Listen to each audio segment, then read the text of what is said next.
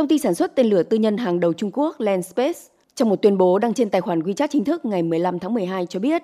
vào lúc 16 giờ 30 ngày 14 tháng 12, nước này đã thực hiện chuyến bay thử nghiệm đầu tiên của tên lửa đẩy thương mại tư nhân thế hệ mới Chu Tước 2, gọi tắt là ZQ-2, tại trung tâm phóng vệ tinh Tiểu Tuyền. Động cơ chính của tên lửa hoạt động bình thường ở giai đoạn 1 và 2, nhưng động cơ vernier lại gặp trục trặc trong giai đoạn 2 khiến nhiệm vụ phóng thất bại. Nguyên nhân cụ thể đang được tiếp tục phân tích và điều tra. Đây là sứ mệnh quỹ đạo đầu tiên của một tên lửa có động cơ nhiên liệu metan và lần đầu tiên Trung Quốc phóng một tên lửa nhiên liệu lỏng được phát triển cho mục đích thương mại. Theo thông tin trên trang web chính thức của Landspace,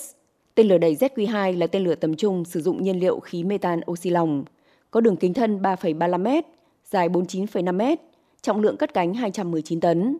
Đây là tên lửa đẩy tư nhân lớn nhất đang được nghiên cứu ở Trung Quốc. Động cơ Thiên Tước 12, gọi tắt là TQ-12 của tên lửa ZQ-2, là động cơ khí metan oxy lỏng lực đầy cao đầu tiên do một công ty hàng không vũ trụ thương mại của Trung Quốc phát triển. Theo trang The Cover, sau việc phóng tên lửa Starship sử dụng động cơ chính Raptor của SpaceX và tên lửa Terran 1 của công ty Relativity Space bị hoãn lại, ZQ-2 đã trở thành tên lửa khí metan đầu tiên trên thế giới được phóng lên quỹ đạo.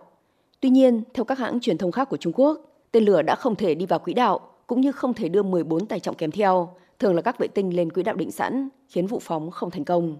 Trước đó, Land Space từng phóng thất bại tên lửa ZQ-1 hồi tháng 10 năm 2018. Đây là tên lửa tư nhân đầu tiên của Trung Quốc. Sau lần đó, công ty tư nhân này đã quyết định bỏ qua giai đoạn tên lửa rắn và dồn lực phát triển tên lửa khí metan oxy lỏng.